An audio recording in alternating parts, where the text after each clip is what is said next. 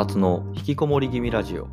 ごきげんようこたつです。このラジオはおうち生活を楽しく便利にしてきた平愛にあふれた仲間をゆるく紹介する番組です。小さくまとまりたい気楽に生きたい人に向けてヒントになるようなエピソードも配信したいと思っています。あの食洗機って人気じゃないですか。現代の三種の神器でしたっけ？あの白物家電とかでこの3つは買っとけみたいなのが昔からあるじゃないですか。それ現代で言うとドラム式洗濯機、ロボット式の掃除機、そして食洗機って言われてますよね。結構いろんな人の話聞いてても食洗機は必ず買えってよく聞くんですよね。で、我が家もマンションを買うとき、ビルトインで食洗機を勧められたんですよ。営業の方に、やっぱり皆さんつけてますよ。あった方が便利ですよって言われたんですけど、我が家はつけませんでした。私が断ったんですね。で、なんで断ったかっていうと、我が家の洗い物担当は私なんですね。なので、どう考えても必要ないって思っちゃったんですよ。でもまあ、今住んでみて、手が荒れます。夏はいいけど、冬はね、手が荒れて、逆向けもひどいし、ハンドクリームが手放せなくなっちゃいました。ここ数年、食洗機を使ってないせいか、手荒れに苦しんでいたんですけど、解決策をやっと見つけました。ゴム手袋すればいいんですね。最近やっと気づきました。ということで今回は手荒れに苦しむ私を救ってくれたのはアナログなゴム手袋だった。そんなテーマでお話ししていきたいと思います。手荒れに苦しむ人に伝われと思ってお話しします。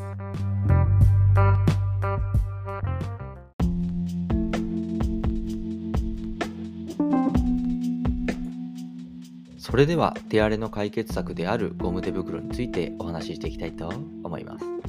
冬って手が荒れるじゃないですか。私も今荒れてるんですけど、夏はね、洗い物してても手が荒れないのに、冬だけはどうしても荒れちゃうんですよね。で、なんでかなと思って調べたら、お湯を使うからなんですって。お湯が手の油を必要以上に持っていっちゃうらしいんです。確かにヘアワックス髪の毛をセットするヘアワックスを使った後夏は水で手を洗うんでそんなに落ちないなと思ってたんですよね。でも冬でお湯を使ってるとすぐ落ちるんでなるほどなって思いました。でなんでこんなこと調べたかっていうと秋になってきてまあ毎年のように私の手が荒れ始めたんです。で、まあ、乾燥してるからなんだろうなっていうのもあったんですけどハンドクリームを塗って対策を普段していても、まあ、皿洗いは私の仕事なんで、洗い始めると、ハンドクリーム落ちていくじゃないですか。なので、どんどん手荒れは進んでいくんですね。で、今年も痛いだろうなーって思って覚悟を始めてた時に、たまたまテレビを見ていたら、おにぎり定食が有名なお店が映ってたんですね。で、その人の手、女性の手だったんですけど、全然荒れてなくて、なんでだろうって思って調べてたらさっきのお湯だと必要な油まで持っていくから荒れやすいんだっていうことが書いてありました。なるほどなと思ってなんで気づかなかったんだろうって自分をちょっと恨みましたね。じゃあ水で皿洗いすればいいやって思って試したんですけど夏じゃないのに水を使うのは辛かったです。試して我慢したんですけど、さすがに無理でしたね。手がかじかんじゃって、全然もう辛すぎて無理でした。なので、どうしたものかなーって思ってたんですけど、いや、そもそも水に手をつけなければいいじゃんって、その時に気づいて、そこでゴム手袋を購入したんですね。そしたら、全く冷たくない。これは画期的な方法を見つけたと、一人で歓喜してたんです。いや、なんで気づかなかったんでしょうね。いや、そもそもなんで誰も教えてくれなかったんだろう？皿洗い始めて、いや、始めてって言うほどでもないんですけど、一応もう6年くらい皿洗いを担当してるんですね。その間ずっと私、素手で皿洗いをしてきました。で、小細工せずに、この手を2つ、この手2つで洗い物をやってきたわけなんですよ。一応マンション買う時に食洗機を手に入れるチャンスはあったけどなんか我が家の食洗機は私だろって思って買わなかったんです。これ妻にあんまり外で言わない方がいいよって言われたんですけど私はなんか気に入ってるから言っちゃってますね。我が家の食洗機は私なんです。で、手荒れに苦しんでハンドクリーム塗りたくって耐えて、毎年ハンドクリーム1本以上は必ず使い切ってる気がします。私だけでハンドクリーム何本買ってんのかな？うん、数えてないですけど、1本から2本は毎年使い切ってる気がしますね。で、それが数百円のゴム手袋1つで解決しちゃったんです。私6年ぐらい悩んでたんですけど、それが数百円で解決できたんですよ。いや、嬉しいんですけど、なんか悔しかったです。これを言ってどうなるか、まあどうしようもないんですけど、なんで誰も教えてくれなかったの？まあ結果的にゴム手袋を買ってよかったですよ。手荒れに苦しまなくていいですから。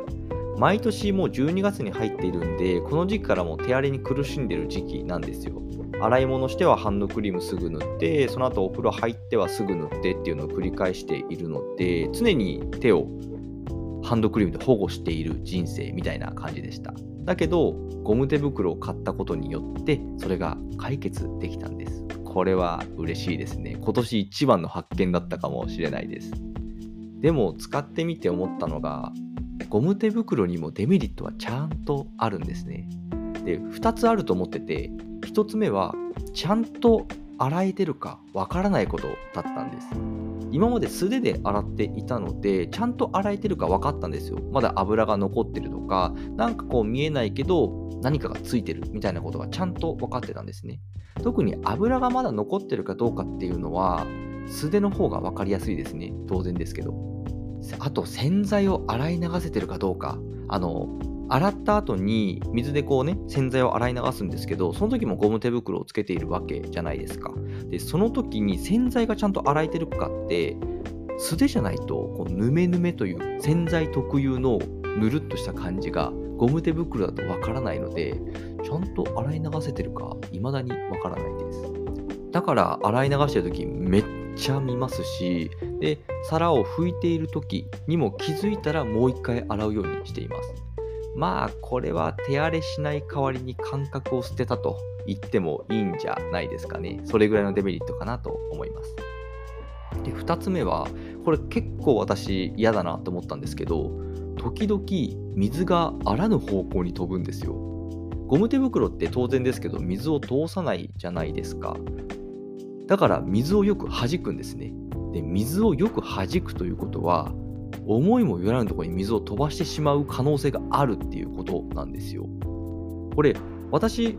洗い物をしていて、洗剤を洗い流すとき、強めに水を出す癖があるんですね。まあ、強い方がいいだろうって思っているからそうしてるんですけど、バーッとこう水を出していたらあのゴム手袋にその水が勢いよく当たってちゃんと弾いてくれるからシンクの外にまで水が飛ぶんですよでその時に毎回あって思って後で拭くんですけどこれがなんか自分が悪いんですけどなんかイラッときちゃうんですよね。いや仕方ないんですけどゴム手袋は水を通さないから。だから手が荒れないっていうのもあるからいいんですけどなんかちょっとイラッとしちゃうんです。でこれがシンクの外に行くだけだったらまあいいんですけどこれが自分の体とか顔とかにまで水が飛ぶんです。いや自分が悪いんですよ。何度も言いますけど自分が悪いんですけど顔に水が飛ぶとイラッとしますよね 誰にイラッとしたのか分かんないんですけど、まあ、自分にイラッとしちゃうのかな？ゴム手袋にイラッとするのか分からないけどなんかそういう気持ちになっちゃうんです良くないと思いつつも、そうしたデメリットがあるんですね。まあ、私の手荒れの解決策になってくれたゴム手袋、いいところもあります。でも、悪いところもあるんですね。まあ、それでも今2つデメリット、ちゃんと洗えてるかわからないっていうのと、水があらぬ方向に飛んでしまうというところ、この2つのデメリットはあるんですけど、手荒れがしないというメリットに比べたら、ほぼないみたいなもんですね。もしまだゴム手袋の良さに気づいていない人がいたら、今日からぜひつけてください。ゴム手袋をつけたらいいじゃんって気づいてない人がいるのかわかんないですけど、うん、そんな感じかな。洗い物を担当している人たちは全員ゴム手袋した方がいいと思いました。原始的というかアナログというか、手に水をつけないのが一番手荒れに効きますね。